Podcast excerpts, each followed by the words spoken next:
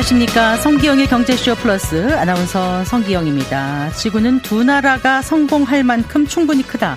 아, 지난 11월 미중 정상회담에서 시진핑 주석이 한 모두 발언이죠.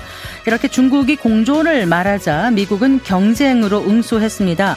아, 바이든 대통령은 경쟁이 갈등으로 바뀌지 않도록 관계를 관리해야 한다라고 말한 건데요. 어, 공존과 경쟁, 시각은 달라도 소모적인 패권 전쟁은 하지 않는다는 두 정상의 의지는 확인됐습니다. 자, 성기영의 경제쇼 플러스 오늘은 긴 불황 속에 맞는 2024년 미중 관계는 눈에 띄게 개선될 수 있을지 그 과정에서 우리 경제는 어떤 영향을 받게 될지 생각해 보겠습니다. 이 시간 유튜브로도 함께합니다.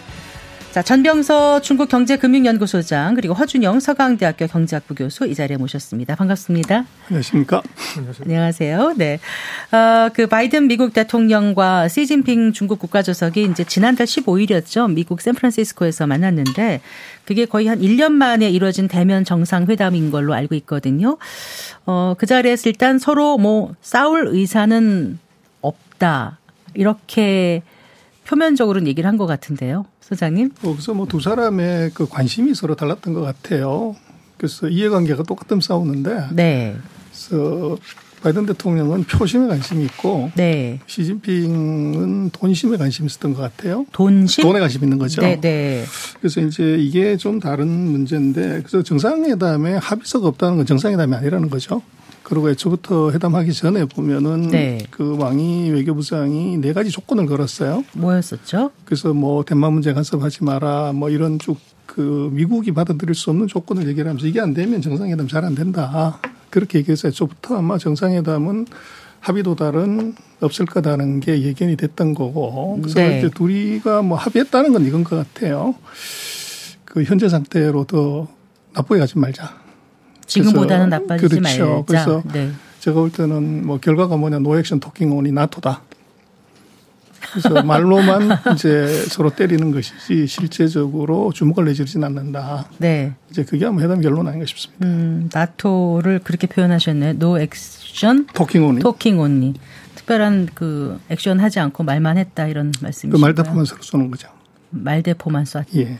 네. 자, 허준영 교수님께서는 그 미중 정상회담 어떻게 지켜보셨습니까? 그 우선은 두 정상 다 국내적인 상황이 지금 녹록치 않은 부분이 있다라는 것이 아무래도 이렇게 지금 전 소장님 말씀하신 대로 뭔가 액션은 크게 가져가되 네. 이제 실제로 할 수 있는 어, 어떤 room들은 굉장히 줄이는 게 아닌가라는 생각이 저는 좀 들고 있고요. 네, 네. 바이든 대통령 같은 경우는 뭐 말로는 일자리 많이 만들었고 인플레이션 많이 잡았고 그리고 뭐 실업률은 역대급으로 낮은 상황이다라고 본인의 치적을 얘기하고는 있습니다만 네네. 네. 어쨌든 간에 지금 서베이 그 선거 폴 같은 거 해보면 나오는 결과들은 어쨌든 트럼프 전 대통령에게 굉장히 우수, 지금 예, 수세에 밀리고 있는 것 같고요. 네. 그리고 시진핑 주석 같은 경우도 지금 중국 경제가 올 초에 이제 reopening을 하고 나서 굉장히 빠르게 반등할 것이라고 생각을 했는데 지금 그런 부분에서 중국 경제 성적표라는 것이 오히려 약간 디플레이션 걱정하고 있는 부분 부분 그리고 지방 정부들 지금 여전히 경제가 좀 미약하게 올라오고 있는 부분 부동산 문제도 예, 부동산 문제 여전히. 있는 부분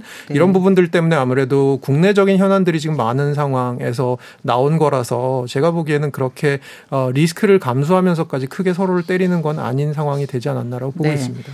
그러니까 바이든도 내년 대선 앞두고 지정학적 리스크를 관리하는 게 중요하겠죠. 네, 그럴 것 같습니다. 아무래도. 네. 네. 네. 정상회담 이후에 지금 이제 한 달 좀 더 지났는데요. 뭐 특별히 이렇게 좀 어떤 움직임이 지금 보입니까? 미중 간에요? 그래서 미중 간에 보면은 이제 소통 채널은 다시 뚫은 건 분명한데요. 협력하는 거는 뭐 별로 없다. 그렇게 봐야 되고. 그 사이 뭐 한 달 사이에 주목할 게 그 미국이 여전히 기술의 창으로 공격하는 것을 멈추지 않았다. 그래서 네. 그 하웨이가 칠라노 칩을 이제 장착한 핸드폰을 만들면서 네, 네. 이 미국이 범용 반도체도 다 제재하겠다. 네, 네. 그렇게 이제 내질렀고 네. 거기에 이제 중국의 반응이 아주 재밌는데요. 그래서 그냥 죽은 듯이 가만히 있으면은 미국이 좀 이제 봐줄 수도 있을 건데 문제는 이제 소재 방패로 막았다는 거죠. 네. 그래서 히토류 기술을 수출하지 말아라. 기술 자체를. 그렇죠. 그래서 네. 히토류 제품을 수출하지 말아라. 이건 아니고 네. 기술을 수출하면 안 된다는 금지 목록을 집어넣었어요. 그래서 그것은 뭐 실제적으로 수출을 하는 것이 아니라 네. 기술을 유출하지 않는다는 것은 한번 애둘러서 우리도 이런 카드가 있다. 이런 걸 보여준 것 같아요. 그래서 네. 미국이 이제 반도체 기술의 제재에 중국은 원자재로 이제 대항을 하는 뭐 그런 형국이 보여진 것 같아요. 네. 그렇습니다. 자, 그 사실 뭐 중, 정상들이 지금 뭐 한 번 만났다고 그 수년간의 어떤 해묵은 갈등이 뭐 단번에 풀릴 거라고 누구도 생각은 하지 않았을 거예요.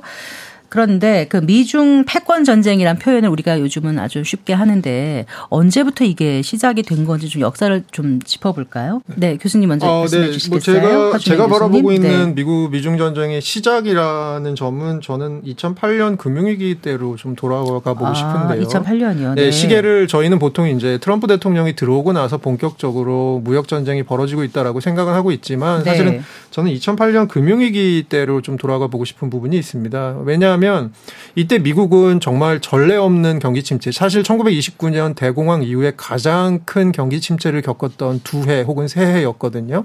그때 근데 중국은 어떤 일이 있었느냐? 그때 중국의 성장률은 10% 근처에서 머물고 네, 있었습니다. 네. 연 10%를 성장하고 있었고요. 그리고 미국이 그렇게 위기에 빠졌을 때 중국은 외환 보유고 빠르게 늘리고 그리고 예, 세계 교역을 빠르게 늘렸었습니다. 그래서 네. 결국은 그 후에 무슨 일이 있었냐?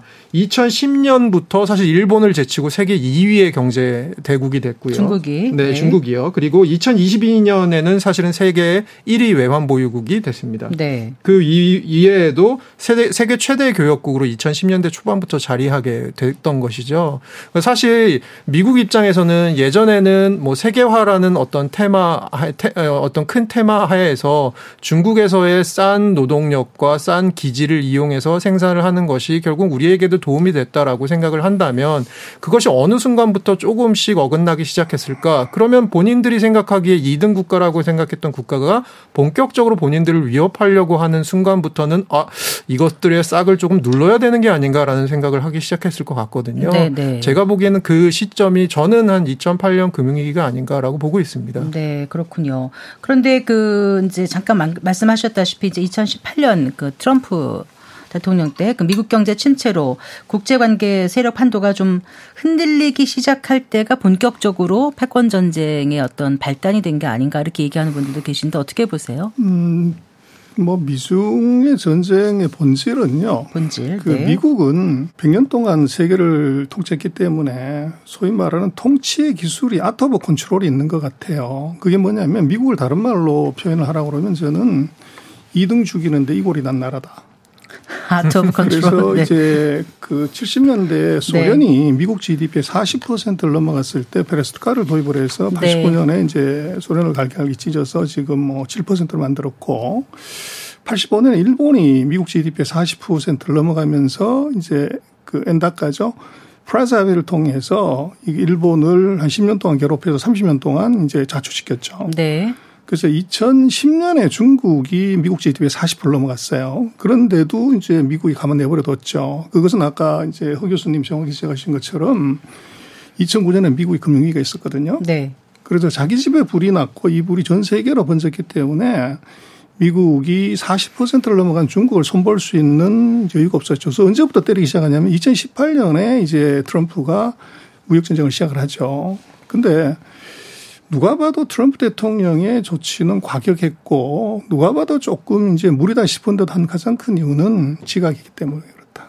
그래서 모이기 때문에 그렇다. 지각했다. 지각했다? 그래서 우리 학교도 늦으면 이제 네. 뭐 헐레벌떡 뛰어가고 그렇게 하지만 2010년에 제재를 해서 중국을 자초시켜야 될 미국이 금융위기 때문에 네. 이게 2018년에 미국 GDP 63%에 도달한 이제 중국을 네. 이걸 이제 그때 때리기 시작을 한 거죠. 그래서 실제적으로 과거에 그 소련이나 일본을 자초시킨 것에 비해서는 거의 미국이 뭐 한 8년 정도 지각을 했던 것이 네. 이게 이제 어떻게 보면 굉장히 그뭐 외부 세계에서 판단했을 때는 왜 미국이 저렇게 이제 세게 나가지 않은 그런 것들도 좀 내부적으로 놓고 보면 미국이 40% 밑에 있어야 될 중국이 네. 63%까지 올라온 데 대한 초조감 이것들이 같이 있었던 것 같아요. 구체적으로 어떻게 그때 패권 전쟁이 된 거죠? 무역을 어떻게 한 거였죠? 어, 교수님? 그래서 2018년 같은 경우에 이제 무역 전쟁을 시작을 한 거죠. 그래서 보복관세 모든 제품에서 중국산 이제 결과적으로 25% 보복관세를 다 때린 거죠. 네. 그렇게 되면 뭐 수출이 이제 큰 비중을 차지하는 중국으로서는 큰 충격을 받을 거다. 네. 이제 그렇게 봤는데 무역 전쟁의 성과는 어떻게 됐냐 그러면 우리는 트럼프의 완성, 시진핑의 완패 이렇게 이제 볼 수 있는 게 뭐 있지만 결과는 반대였던 것 같아요. 네. 그래서 트럼프가 이겼으면 재선했겠죠. 근데 이제 그 미중 전쟁의 무역 전쟁에서 놓고 보면 미국이 요구했던 것이 2천억 불의 무역 흑자를 줄여라. 흑자가 너무 네. 많이 나고 우리 네. 노동자들의 파일을 너무 많이 가져기 때문에 그걸 줄이라고 했는데 2019년에 합의를 봤어요. 미국과 중국이 2년 동안 2천억 불 무역자 줄이겠다.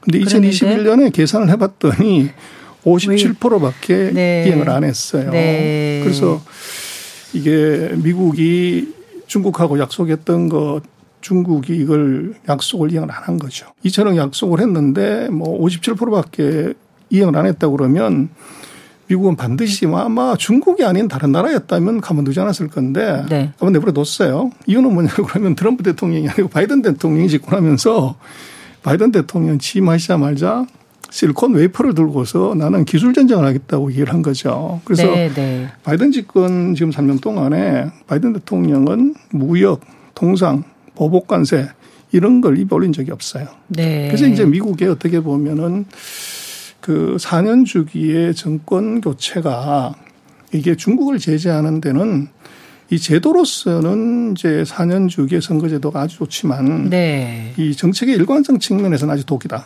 그렇게 네. 볼수 있을 것 같습니다. 네. 지금 소장님 말씀해 주신 대로 어쨌든 무역 적자 줄이려고 하는 것이 어떻게 보면 시발점이었는데 정작 무역 적자 많이 못 줄였고요. 그러니까요. 미국 입장에서는요. 네. 그리고 사실은 이제 중국산 제품을 싸게 사던 것들이 있었는데 이런 것들의 부분에 있어서도 사실은 저희가 생각하기에 아 이거는 그러면 공산품이나 이런 거에만 영향을 미치겠구나라고 생각을 하시겠지만 사실 그것보다는 굉장히 첨단 산업 같은데도 미국에서도 굉장히 큰 영향을 미치고 있는 것 같습니다.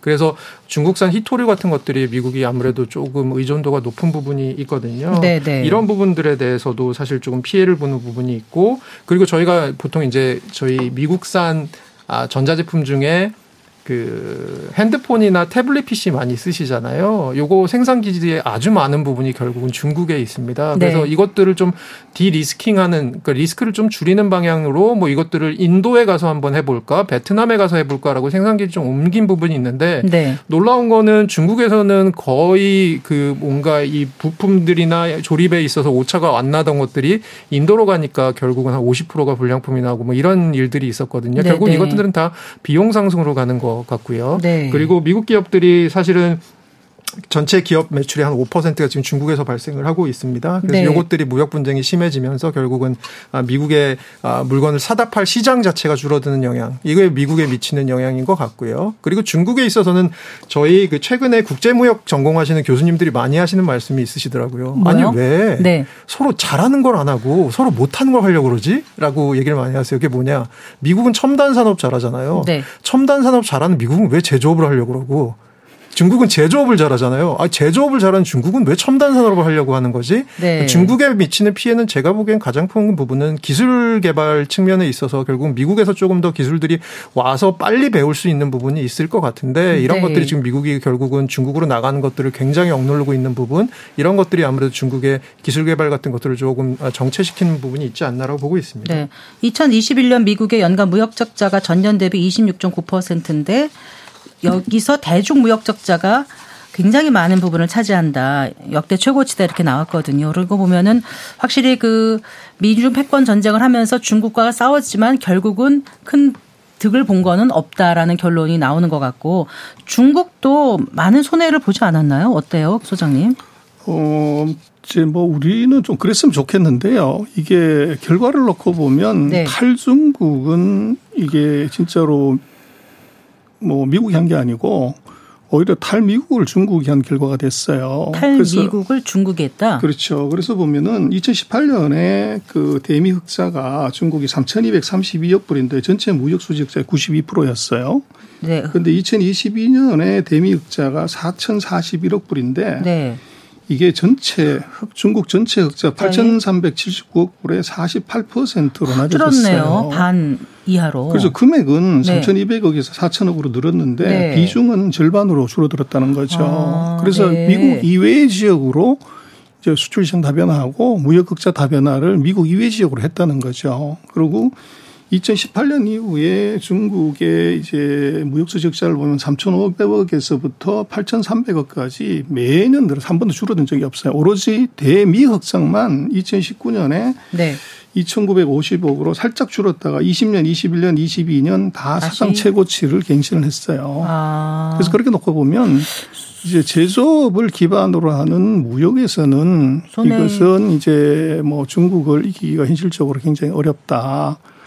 그리고 이제 뭐 미국 같은 지금 기술, 장비, 제품을 네. 다 이제 통제를 하는데 거기서 살아남는 나라는 아마 중국 외에는 없을 거예요. 그래서 그 정도로 이제 중국의 전통 제조업의 경쟁력은 뭐 이제 말할 게 없는데 문제는 이제 아까 교수님 얘기하신 이 반도체가 신의 한 수로 보여져요. 그래서 반도체를 막으면서 중국이 겉으로는 뭐 늠름한 척 얘기를 하지만 속으로는 정말로 이제 애간장이 녹는 그런 상황이 온 것 같아요. 그래서 앞으로의 전쟁은 뭐 철광화학 조선 기계 이게 아니고 네. 4차 산업혁명 전쟁인데 네. 거기에서 네. 이제 핵심이 되는 반도체가 없으면 네. 이것은 정말 안고 없는 찐빵이 되는 거죠.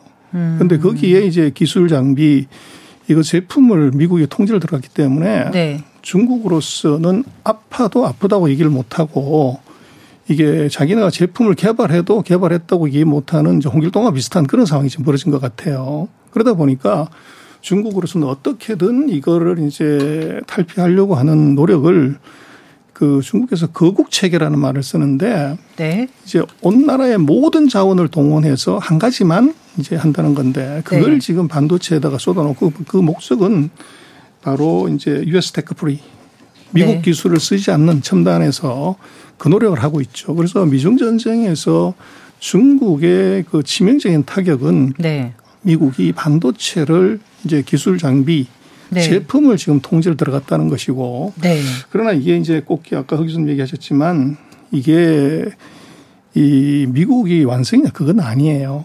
그래서 완승이냐는 아니다. 그렇죠. 네. 그래서 애플이 대표적인 건데 시가총액 1등하는 애플이 생산하는 제품 80%를 중국에서 만들어요. 네. 그래서 반도체를 중국으로 공급하지 버리면 바로 중국은 악소리 나게 되지만 그 전에 무슨 일이 벌어지냐면 애플이 매출액이 80% 줄어드는 거죠.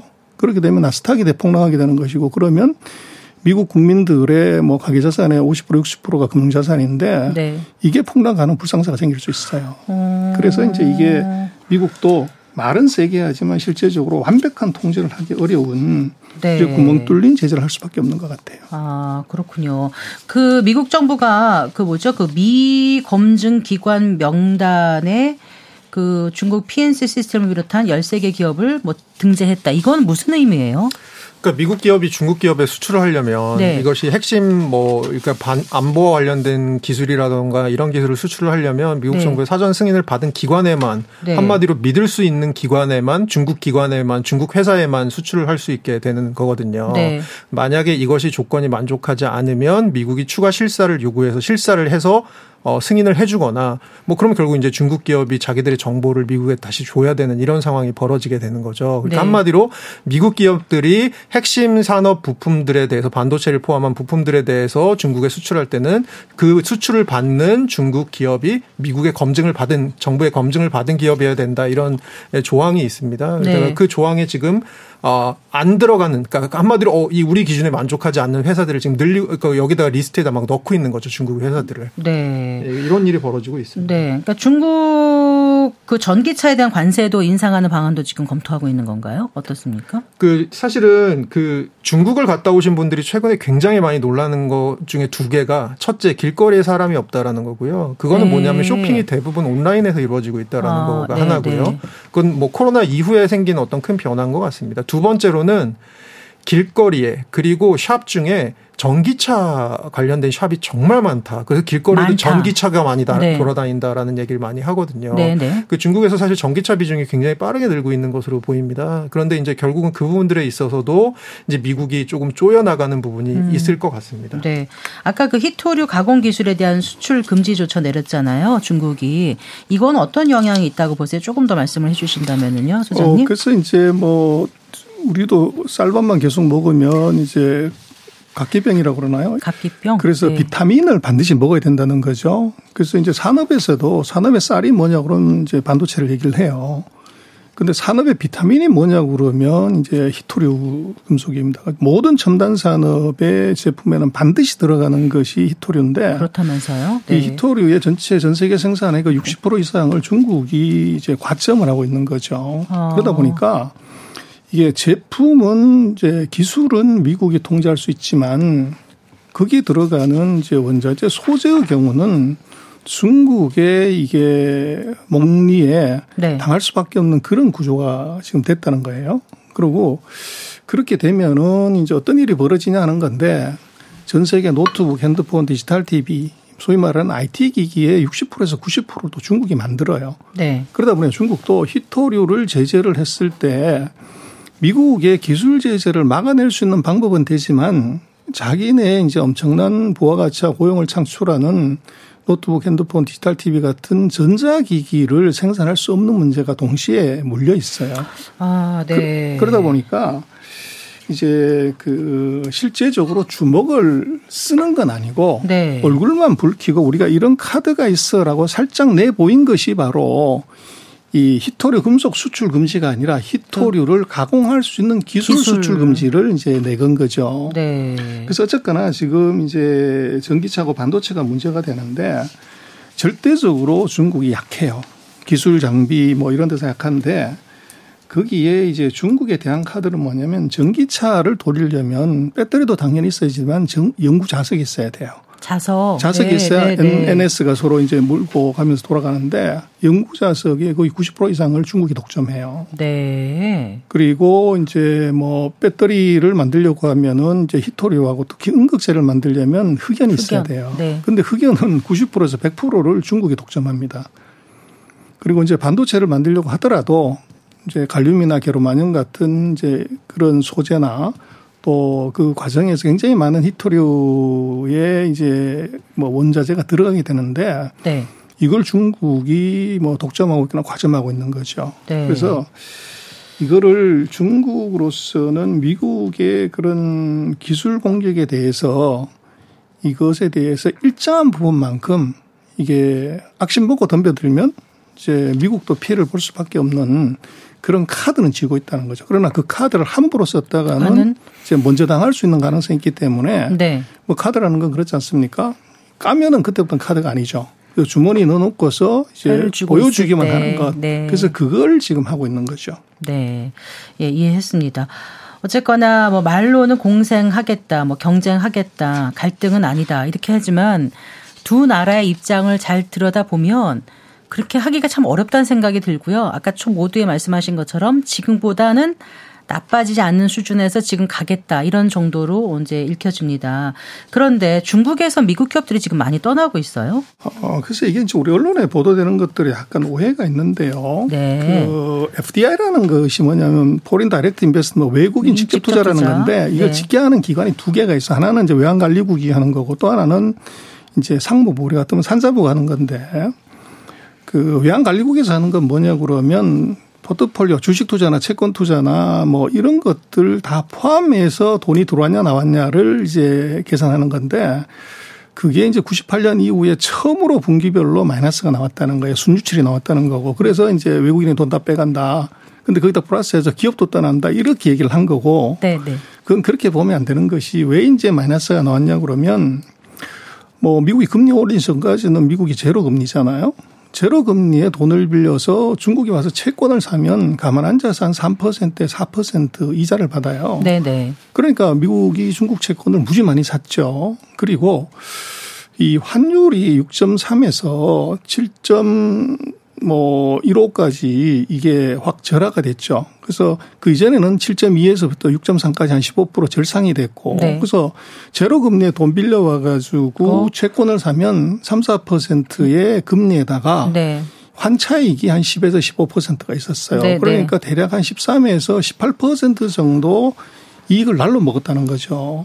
근데 이게 네. 이제 문제가 네. 미국이 금리 올리기 시작을 하면서 상황이 바뀐 것이 첫 번째는 미중 금리 차가 이제 네. 역전이 된 거죠. 네. 그래서 네. 미국 금리가 한 1.5에서 2 정도 더 높았기 때문에 미국 채권, 중국 채권 팔아서 미국 채권 사면 한 2% 날로 먹고 반대로 이제 환율이 중국 6.3에서 7.15까지 올라가면서 한 15% 정도 절하가 됐어요. 네. 가만히 앉아 환차손이 생긴 거죠. 그러면 미국의 투자가들 입장에서는 그치. 그간에 네. 15, 6%에서 18% 먹었던 이익이 이게 역으로 이제 15, 6% 이상의 손실이 나게 된 거죠. 그래서 네. 어떻게 되냐. 빨리 손실을 이제 털어야 되니까 아. 이걸 이제 턴 거고 그리고 네. 주로 이제 많이 갖고 갔던 건 배자하고 이당은 배당 배자나 배당이나 이자를 이자. 네. 예전에는 가만 앉아서도 계속적으로 수익이 높게 나니까 계속 재투자를 했다가 손실이 나니까 이번에 다 뺀 거죠. 네. 그게 3분기 집계가 된 거고. 네. 근데 이제 기업이 떠나냐 마냐 하는 것은 그린필드 투자라고 그러죠. 공장을 짓고 하는 건데 요거는 상부부가 집계한 걸 보면 이제 2023년에 7월 달까지 나온 통계를 보면 한 11% 정도 마이너스예요. 네, 네. 그래서 이게 떠났다는 게 아니라 작년에 예를 들어서 천억을 투자를 했으면 네네. 7월 달까지 이번에는 한 990, 저 890억 정도 음. 그 정도 투자 왔다는 네. 얘기지. 네. 그 미국에 들어온 미국이 투자한 기업들이 공장 다 팔고 떠났다 이건 아니에요. 아, 네. 오해해서는 안 되겠네요. 그렇죠. 그 그래서 너무 네. 심플하게 보면은 이게 GM이나 포드가 미국에서 이제 잘 나가는 그 기업들이 중국에 공장이 다 있는데 이거 공장 팔고 떠났냐. 또 예를 들어서 이제 테슬라 전 세계에서 1등하는 전기차 회사가 그럼 중국에서 문 닫고 나갔냐. 네. 여전히 하고 있고 오히려 더 이제 증설을 하고 있죠. 네. 그래서 그것을 그 외환 관리에서 경상 수지에서 이게 돈이 환차하고 금리차 때문에 흘러나간 것을 기업이 떠났다고 보는 것은 조금 과장입니다. 알겠습니다.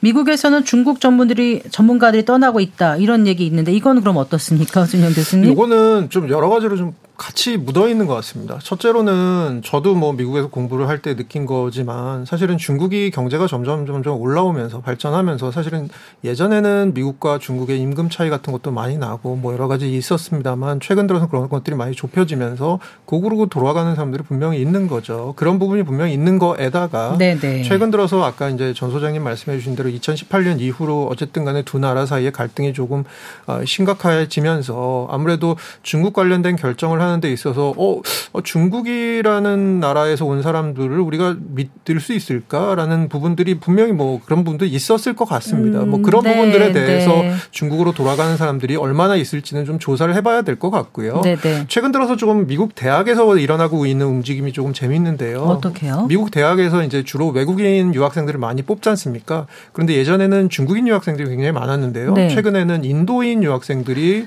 어, 굉장히 중국인 유학생들만큼 많이 늘고 있다고 합니다. 네. 이런 부분들이 아마 이제 미국의 학교들이 조금 더 전략적으로 움직이는 부분, 이런 것들이 중장기적으로 영향을 미치는 부분 분명히 있겠죠. 네, 알겠습니다.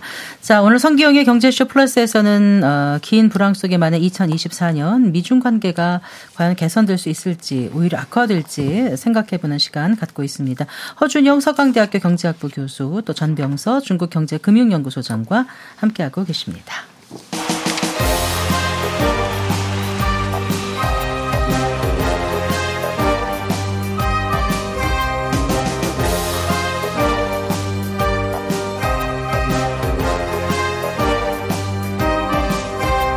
경제를 알아야 세상이 읽힙니다. 투자를 알아야 돈이 보입니다. KBS 1라디오 경제쇼.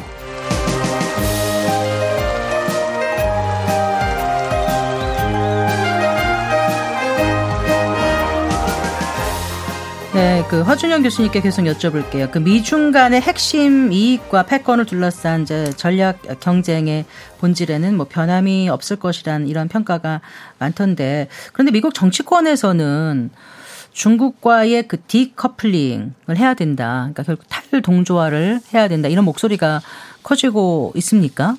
뭐 그런 움직임이 있었던 것 같기도 합니다. 그리고 실제로 그 어, 트럼프 정부와 바이든 정부의 대중 정책은 조금 저는 다르다고 보고 있거든요. 어쨌든 간에 어 바이든 정, 정부에 들어와서 조금 더 다자, 양자보다는 다자 그래서 한국과 미국 과 일본 이렇게 뭔가 팀을 엮어서 중국을 압박하는 방식 혹은 대만을 여기다 끼워 넣어서 중국을 압박하는 방식 이런 식의 팀 플레이를 좀 해온 것이 바이든 정부의 어떻게 보면 조금 큰 틀인 것 같은데요. 그리고 최근 들어서는 사실은 이게 재선이 걸려 있는데 오늘 저희가 얘기를 계속해서 했지만 아까 전 소장님께서 너무 지적을 잘 해주셨는데 사실은 중, 미국 입장에서도 중국을 심하게 내쳐서 사실 얻을 수 있는 것이 정치적인 레토릭은 있을 수 있습니다만은 네. 실익이 그렇게 크지 않은 부분도 굉장히 많습니다. 네네. 네. 그런 측면에서는 정치권 내부에서도 이게 살얼음판을 걷는 그런 움직임이 계속해서 있는 것 같습니다. 한편으로는 네. 뭐표 어떤 뭐, 뭐 미국의 일자리 이런 어떤 레토릭 측면에서는 중국을 세게 때리는 모습이 좀 네. 있어야 되지만 또 한편으로는 중국에서 누릴 수 있는 어떤 미국의 어, 특혜나 이익 같은 것들은 여전히 누려야 되는 부분이 있거든요. 네. 그러니까 그런 부분들에 대해서 조심스러운 움직임도 분명히 있는 것 같고요. 가장 비근한 예로 최근에 그 미국 그 재무부 장관인 재닛 옐런 장관이 어쨌든 간에 어, 중국에 대한 발언을 함에 있어서 굉장히 조심스럽게 이 줄타기를 하는 발언 같은 것들을 많이 하는 어, 경향들이 있었거든요. 네네. 네. 네, 그, 그런 것들에서 저희가 최근 들어서의 흐름을 좀 느낄 수 있지 않을까 싶습니다. 네.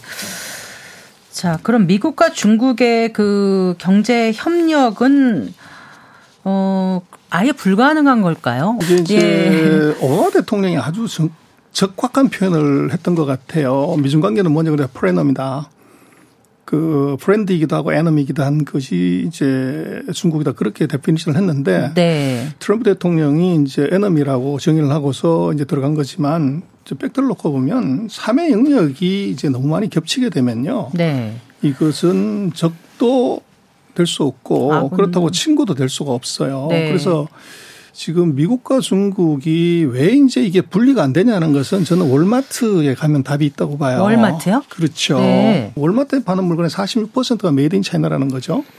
그래서 아마 이건 이미 아마 2005년에 답이 있었던 것 같아요. 2005년에 보면 네. 그 프리랜서 기자죠. 그 사라 본지오리라고 하는 여기자가 그 made in China를 단 하나도 안 써보고 네. 그 얼마나 살 수 있을지? 실험을 실험. 했어요. 네네. 그런데 한 달을 못 버텼다는 거죠. 그래서 China free가 이게 어렵다는 거는 월마트에 가서 보면 답이 있는 거고. 네. 근데 그때 보면은 이제 2007년에 그 A World Without 뭐 Made in China 해 가지고 이제 베스트셀러가 됐죠. 그 실험은 실패하고 책 팔아가지고 이제 부자 된 게 이미 거기에서 답이 있었고. 네. 그래서 답은 그런 것 같아요. 지금 OEM까지 포함하면 전 세계 반도체 중국이 수입하는 반도체 전체량이 전 세계 반도체 63%예요. 네. 그리고 세계에서 1등, 2등 하는 이제 애플의 그 핸드폰, 스마트폰, 아이폰, 아이패드, 아이팟의 생산량의 80%가 80%가 중국이에요. 중국이라고 아까 하셨죠. 그래서 네. 이거를 이게 끊어버릴 수가 있냐. 이게 현실적으로 이건 어렵고 그래서 결국은 이제 지금 같은 경우는 이제 미국이 만든 이제 글로벌라이제이션에서 미국이 역글로벌화를 지금 추진하는 거죠. 그래서 거기에 이제 의리 지키는 놈은 손해 보는 거고 그리고 반대로 이제 돈도 있고 기술이 있지만 의리가 없는 나라는 양쪽에서 다 돈을 버는 그런 형국이 지금 벌어진 것 같아요. 네. 그래서 지금 뭐 미중 관계는 이게 프레너미, 프레너미? 저기자 친구일 수밖에 없는 그런 구조가 아마 미국이 다시 역글로벌화에 성공해서 제조업을 다시 미국으로 가져가지 않는다면 네. 이 관계는 끊어지기 어렵다. 사실 프레너미 친구도 또 애증의 관계 친할수록 또 가끔씩 너무 서운하고 더 미워지고 그럴 때 있지 않습니까? 뭐 그런 관계인 것 같아요. 근데 이제 중국의 지금 경제 상황은 어떤 거예요? 어, 중국은요. 네. 그 황왕이 범람을 하면 왕조가 바뀌는 그런 역사를 갖고 있어요. 네. 그래서 예전에 보면 그 역사책에 보면 전체 인구 6, 70%가 황하강 주변에 살았기 때문에 황하강, 네. 근데 황하강은 이제 물한 말에 그 흙이 여섯 대다. 한 60%. 물 한 말에 흙이 여섯 대다. 그래서 아. 진흙이 한 60% 되는 거죠. 아, 이게 네네. 범람했다 그러면 시커멓게 하죠. 그럼 우리는 뭐 네. 한강이 범람해도 물 빠지면 뭐 매점이니 뭐 운동기구 다 남아 있지만 네. 중국은 평평한 운동장 돼버리는 거죠. 아무것도 먹을 게 없어진다고요. 아. 그렇게 되면 어떻게 되냐면 그때 이제 순식간에 수십만 수백만의 이재민이 생기면 네. 이 사람들이 뭐 털다 주거나 굶어 죽거나 똑같으니까 아. 남쪽에 이제 홍수가 안 난 부자를 털고 네. 그 다음번에 이제 관가를 털고 불량미가 네. 있으니까 그리고 거기서 재미를 들이면 나라를 털어버리는 거죠. 네. 그래서 그게 이제 명나라의 주원장이 바로 그 케이스죠. 네.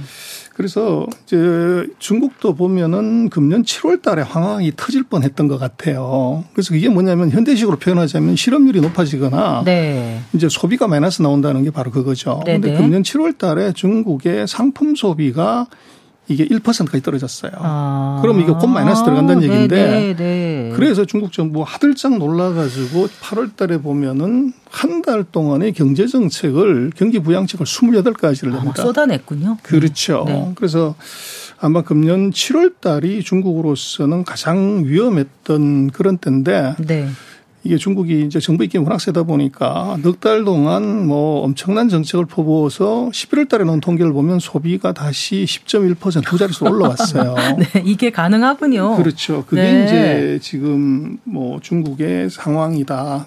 그렇게 얘기를 들 수 있고 그래서 뭐 최악의 경우는 지나간 것 같고 이제는 이제 리커버를 어떻게 할 거냐 하는 네. 데다가 전력 투구를 하고 있는 것같습니다 그런데 1%에서 10%까지 올린다는 거는 굉장히 뭔가 나중에 부작용은 없는 건가요? 일단은 해놔도? 어, 당연히 있겠죠. 네. 있지만 이제 아까 말씀을 드렸지만 황황이 넘어졌을 때 왕조가 네. 바뀔 수 있는 이제 민심의 이반이 이제 워낙 크기 때문에 뭐 그런 말이 뭐 있지 않습니까? 강물이 이게 배를 띄우기도 하지만 배를 엎어버릴 수도 있다고. 수도 있다. 이제 그 네. 리스크를 이제 중국의 이제 지도자들이 느낀 거죠. 음.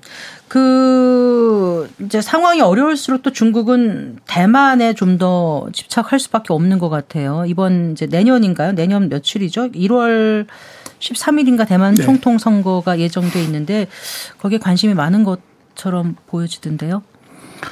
어, 그래서 뭐 조금 아이러니하게 들릴지 몰라도 지금 전 세계에서 분단 국가가 우리 한국 말고 또 하나 있어요.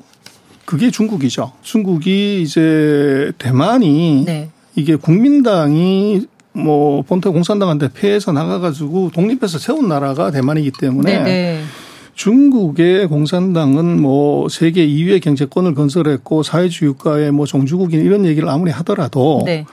자기 나라 앞에는 조그만 섬 하나도 통일 못한 이제 그런 나라로 이제 인식을 누군가가 제기를 했을 때 할 말이 없는 거죠. 어. 그래서 이 대만 문제는 네. 중국의 이제 뭐 체면에도 목숨 거는 중국인의 특성으로 보면 체면, 위신 그리고 명분에 다 걸리는 나라예요. 네. 그러다 보니까 대만 선거에 굉장히 이제 관심이 깊을 수밖에 없고 그다음 또 하나 봐야 되는 것은 맥아더 장군이 아주 유명한 말을 하죠. 그래서 중국을 이제 공격했을 때 우리가 엄청난 항공모함이 하나 있다. 네. 근데 이 항공모함은 어떤 경우에도 침몰하지 않은 항공모함인데 그게 바로 타이완이다. 네. 타이완, 네, 대만. 그래서 네. 대만은 이제 지금 미중의 전쟁 과정에서 이 지정학적 측면에서 이게 너무나도 중요한 음. 역할을 하고 있기 때문에 네. 이게 이제 미국으로서는 뭐 여러 가지 의미로서 중요하고 그러나 중국은 아까 말씀드린 것처럼 이게 지금 이걸 통일 못 한다는 것은 국가의 위신 문제로 인지를 하는 건데. 네. 그래서 지금 대만 선거를 보면은 이제 민진당 대만 본토 출신의 정당이 한 34% 정도 지지율이 나왔고. 네. 그 국민당이죠. 친중 성향을 가진 국민당이 한 30%까지 예, 올라왔어요. 예, 예. 근데 그게 많이 올라왔죠. 네. 4%면 뭐 오차범위 뭐 안에 들어와 있어서. 예. 그래서 제가 볼 때는 이게 아주 재미있는 것이 그 중국에 우리 뭐 sharp power라고 얘기를 많이 하잖아요. 그래서 중국의 sharp power가 진짜 있는지 없는지는 이번에 대만 선거에서 결판 날 것 같아요. 네. 그래서 뭐 다른 나라의 sharp power로 어떤 영향을 미친다고 하는데 자기네 이해관계가 가장 깊은 대만에 대해서 네. 이 30%를 34%를 추월하는 결과를 만들 정도로 이 선전선동을 할 수 있다고 그러면 진정 이제 중국의 샤프파워가 세다는 걸 증명할 것이고 네. 이게 민진당의 승리로 그냥 끝나버리면 중국의 샤프파워는 이제 서방 언론에서 얘기하는 것보다는 굉장히 취약하다. 음. 이제 그렇게 판단할 수 있을 것 같아요. 그러면 말, 지금 약간 4% 포인트로 낮지만 이걸 딛고서 국민당이 승리를 하게 된다라면 그러면은 이게 우리나라에는 어떤 영향을 미칠까요? 어, 그러면 우리나라도 문제가 되지만 미국이 아주 골치 아파지죠. 그래서 지금 민주당 같은 경우는 대만 독립을 이제 가는 쪽이고 네네. 이게 국민당 같은 경우는 이제 친중 쪽으로 가는 거죠. 경제협력을 많이 해서 가져가게 되면은 미국의 전략이 이게 잘 안 먹히는 결과가 나오는 거죠. 그래서 그렇게 되면은 미국의 대중국 전략의 상당한 부분의 차질이 이제 생길 수밖에 없는 문제가 되기 때문에 예. 그 문제가 있고 그리고 만약에 이제 그런 일이 벌어진다고 하면은 미국이 이제 TSMC에 관한 이제 지원이나 네. 이제 파운드리에서 이게 회사요. 지금 네. 변화가 있을 네. 수밖에 없죠. 네. 그렇기 때문에 그건 우리한테 뭐 플러스일 수도 있고 마이너스일 수도 있는 양날의 검이 이제 될 것도 같아요. 그럼 어쨌거나 해간에 지금 만약에 미국에서 바이든이 아니고 트럼프 대통령이 당선되고 되고. 대만에서 민진당이 아닌 국민당이, 국민당이 됐다 고 그러면 때. 이것은 최근 4년간 보지 못했던 새로운 판이 이제 벌어지게 되시고 이건 정말 골치 아픈 일이 개폐해서 산으로 갔더니 늑대가 나오는 일이 벌어질 것 같아요. 그래요. 지금 이제 중국 상황을 좀 들여다봤고 미국 경제 상황은 지표로는 굉장히 좋아 보이지 않습니까, 교수님? 그런데 정작 국민들은 힘들다는 얘기를 해요. 그래서 무슨 조용한 공황이다 이런 표현까지 하던데 어떻게 판단하세요? 그러니까 사실 실업률 3%대 후반짜리 공황이 사실 있을 수가 없는데 네네. 네. 없는데 지금 조용한 공황이라는 얘기가 뭐 젊은 층에서 나오는 거는 뭐 여러 가지 이유가 있겠죠.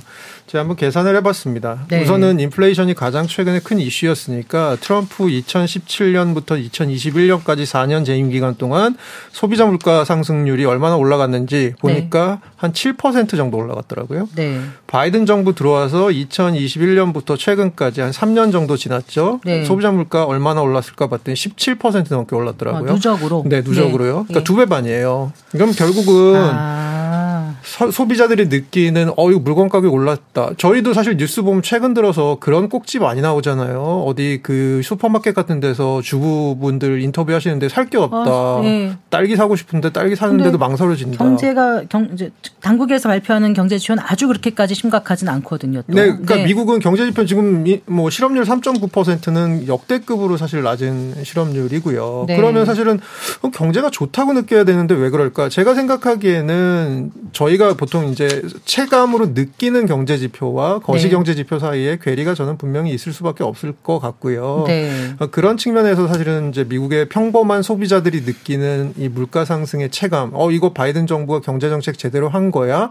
바이든 정부에서는 인플레이션이 지금 뭐뭐 뭐 2%대 중반까지 내려왔다라고 얘기하지만 그거는 물가가 올라가는 속도가 더뎌졌다는 거지 물가가 안, 안 올라간다는 얘기는 아니잖아요. 네. 그러니까 제가 생각하기에는 그런 부분 부분들 거기다가 코로나 이후에 미국의 자산 가격 엄청나게 많이 오른 부분이 있고요. 네네. 네. 실질 임금도 오르긴 했습니다만 사실은 미국은 우리나라보다 더 심각하게 소득이나 자산의 양극화가 심한 나라입니다. 네. 그러면 이런 것들이 얼마나 평범한 미국인들에게 와닿았을까 그런 부분들에 있어서는 분명히 온도차가 있을 수밖에 음. 없을 것 같습니다. 네. 그 1980년 이후에 40년간 빅데이터를 돌려보면요. 네. GDP 성장률이 2% 밑이었을 때 네. 집권 여당이 승리한 적이 한 번도 없습니다.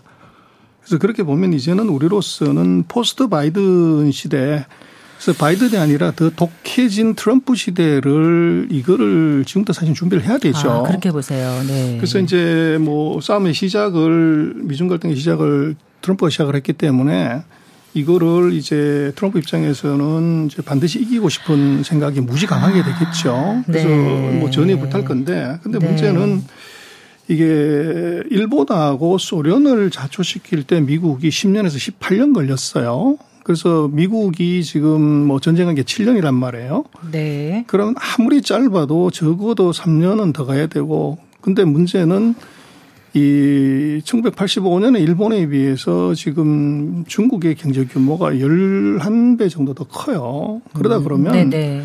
적어도 18년 최하 과거의 빅데이터 돌려보다 18년 이상의 시간이 걸린다고 하면 지금 미중 전쟁은 아직 절반을 못 왔다. 네, 네. 그래서 그렇다면 그 미중 전쟁을 놓고 보면은 승자는 아직은 뭐 절반을 못 왔기 때문에 뭐 누가 이겼다고 얘기하기 어렵고요. 그러나 이제 분명한 것은 아까 말씀드렸던 것처럼 미중의 지금 3회 영역이 너무 많이 겹쳐 있기 때문에 이 전쟁은 네. 상대 100명 죽이려면 나도 7, 80명은 죽어야 되는 전쟁이기 때문에 이게 빨리 끝날 수가 구조적으로 없다. 네. 보십니다. 네. 교수님께서 어쨌든 트럼프가 승리할 경우를 생각해서 대처를 해야 된다라는 쪽으로 말씀을 해주셨고 그럴 경우에 우리 한국 경제에 미치는 영향은 어떨지도 좀 생각을 해봤으면 하거든요. 어, 교수님 어쨌든 교수님. 트럼프 2.0 정책이라는 것은 아까 두 분께서도 말씀해 주셨듯이 좀 더 독할 것 같거든요. 독하다. 네, 독할 것 같거든요. 예. 그리고 사실은 어떻게 보면 판은 트럼프한테 지금 잘 짜여진 것으로 보입니다. 네. 난세의 영웅이 되고 싶어하는 캐릭터를 가진 사람인데 지금 난세의 미국 경제로 어떻게 보면 보입니다. 특히 내년 같은 경우는 미국 경제가 어쨌든 리세션의 어떤 불황에 빠지지 그치. 않다고 하더라도 네. 그래도 굉장히 힘든 한 해가 될 것은 분명할 것 같거든요. 네, 이럴 때 나타나 서 조금 더 본보기로 중국을 때리거나 아니면 다른 나라를 때림으로써 어쨌든 간에 세계 경찰 같은 거 미국 그런 거 관심 없다라는 게 트럼프 대통령의 생각이잖아요. 철저하게 자국 중심으로 철저하게 자국 내에서 보호주의로. 경제, 네. 보호 그리고 일자리 만들기 이런 거 하겠다라는 게 트럼프의 생각이니까 그것에 방해가 되는 어, 어떤 국가들은 어떤 국가든 그것이 중국이건 아니면 다른 우방이건 간에 어쨌든 간에 철저하게 너네들 너네들 원하는 만큼 사업가 마인드로 야 너네 내구 시작해라는 것이 결국은 트럼프의 생각일 것 같거든요. 네. 그러면 당연히 중국에게 미치는 어떤 부정적인 영향도 있겠지만 네. 당장 2025년에 저희 방위비 분담금 재협 재협상해야 됩니다. 아, 이런 이슈들 네. 어떻게 할 건지 그리고 네. 우리가 바이든 정부에서 인플레이션 감축법이나 치포 동맹 이런 것을 통해서 사실 미국에서 결국 생산하기 위해서 들어갔던 그 많은 투자들 어떻게 회수할 수 어떻게 있겠어요? 우리나라들이 그것들에 대해서 또 다른 방향 선회들을 할지 네. 이런 것들에 대해서 사실 우리가 머리 아파지는 것이 더 많은 제가 보기에는 1, 2년이 될 가능성이 크거든요. 아, 그래요. 네, 네. 그런 부분들을 말씀드리고 싶습니다. 네, 일단 반도체나 2차 전지 이런 경우는 미중 관계가 악화될 경우에 좀, 좀 타격이 있지 않겠습니까? 아까 IRA도 말씀하셨는데요. 음, 제가 볼 때는 네. 뭐 반도체는 큰 걱정 없고요. 오히려, 네. 그 똑똑한 이제 형님 때문에 그 약한 그 배터리가 이제 돌을 맞는 상황이 벌어질 가능성이 높아 배터리가, 보여요. 네. 그래서 미국이나 중국이나 다 마찬가지인 것이 첨단 반도체 5나노 이하짜리는 미국은 기술을 내는데 공장이 없어요. 네. 그리고 중국은 공장은 무지 많은데 기술이 없습니다. 그런데 네. 한국은 공장도 있고 기술도 있어요. 그래서 반도체는 미국이든 중국이든 어디든 한국을 괄시하거나 팽할 수 있는 구조가 구조적으로 음, 아니기 때문에 네네. 다행이네요. 뭐 어떻게 되든 상관이 없지만 음. 문제는 뭐 그런 말이 있잖아요. 그 원숭이 길들이려고 닭을 잡아 피를 보여준다고. 그래서 이제 직접적으로 공격을 못하면 옆에 있는 약한 놈을 손을 보게 되는데 어. 만약에 반도체에서 문제가 이제 생겼을 때 중국으로서는 이게 화풀을 한다고 그러면 미국한테 다이렉트로 못하면 미국의 배터리를 공급하는 아, 아. 한국의 배터리 산업을 공격할 수가 있는 거죠. 아, 네. 그렇게 되면 뭐 심플하게 흑연을 수출을 안 한다. 네. 그러면 바로 우리는 배터리를 못 만드는 불상사가 생기죠. 네. 그리고 거기다 플러스해서 아까 교수님 얘기하셨지만 트럼프의 선거 공약에서 이제 아젠다 47이라고 자기가 40대 대통령이라 이미 아젠다를 만들어 놨어요. 네. 결국은 두 가지가 저는 아주 눈에 걸리는 것이 첫 번째 IRA 폐지하겠다. 네. 그럼 허 교수님 얘기하신 우려가 바로 현실적으로 올 거고 두 번째는 이게 모든 이제 수입 제품에 대해 10% 관세 때리겠다. 네. 이제 이게 들어와 있는 거죠. 그럼 네. 우리처럼 무역에다 포커스하고 있는 나라는 여기에 가장 이제 크게 타격받을 수가 있는 구조가 있죠. 그래서 미국으로부터 저는 우리가 그 IRA 폐지에 따른 이제 보조금이나 뭐 세금 혜택의 리스크가 있고 네. 또 무역에서의 이제 거래 축소나 또는 단가 인상으로 인한 위축이 있을 수가 있고 중국으로부터는 미국과 반도체 전쟁이 벌어졌을 때 억울하게 배터리가 이제 뒤통수를 맞는 그런 불상사가 생길 수 있을 것 같아요. 네. 어, 거기까지 생각하니까 막 굉장히 머리가 아파지는데 미 중 간에 어떻게 될지 몰라요. 사실 이제 미국에서도 또 꼭 트럼프가 당선되는 게 아니라 다른 지형이 펼쳐질 수도 있고 어쨌든 간에 두 나라 간의 어떤 경쟁 속에서 불똥이 어떻게 튈지 우리 모르는 상황인데 그럴 때 우리가 좀 뭔가 어 외교적으로 균형점을 잘 찾는 게 참 중요하지 않나 싶어요. 아까 취퍼도 잠깐 말씀하셨는데요. 어, 정부의 역할이 그 어느 때보다 좀 중요해 보이는데 한 말씀씩 좀 부탁드리겠습니다. 저는 큰 네. 대포 세우지 말고 대포? 조그만 소총을 가지는 정책을 여러 개 가지는 정책을 했으면 좋겠다라는 생각이 들고요. 네. 사실은 이제 여기 오기 전에 전병수 소장님이 쓰신 글 중에 제가 굉장히 정말 특히 좋아하는 글이 하나 있었는데요. 그 글에 뭐라고 써 있었냐면 중국과 우리는 가치 중심적인 외교를 했던 적이 한 번도 없다는 겁니다. 네. 철저하게 실익 중심, 실익 중심이었다라는 네, 거예요. 네. 그러면 과연 앞으로 우리가 미국과 중국 사이에서 어떤 실익을 챙길 수 있느냐라고 보면 미리 어 우리는 미국 편이에요라고 크게 뭔가 선제적인 걸 하고 시작하기보다는 네. 사안 by 사안, 사안별로 네. 접근을 하거나 사안별로 우리 편을 만들어서 우리의 목소리를 키우거나 사안별로 우리가 가지는 기술의 기초 체력 같은 것들을 더 개발시킴으로써 우리가 할 말을 좀 더 강하게 할 수 있게 만들거나 네. 이렇게 조금 더 작은 소총들을 여러 개 준비하는 정책이 저는 바람직하지 않나라고 보고 있습니다. 네, 그렇군요. 근데 우리로서는 뭐 첫 번째는 그 중국에 관한 관리는 네. 이제는 중국은 중동처럼 관리해야 된다. 중동. 그렇죠. 아, 네. 그래서 이제는 우리가 뭐 반도체 하나 빼놓고는 중국보다 잘하는 게 없어요.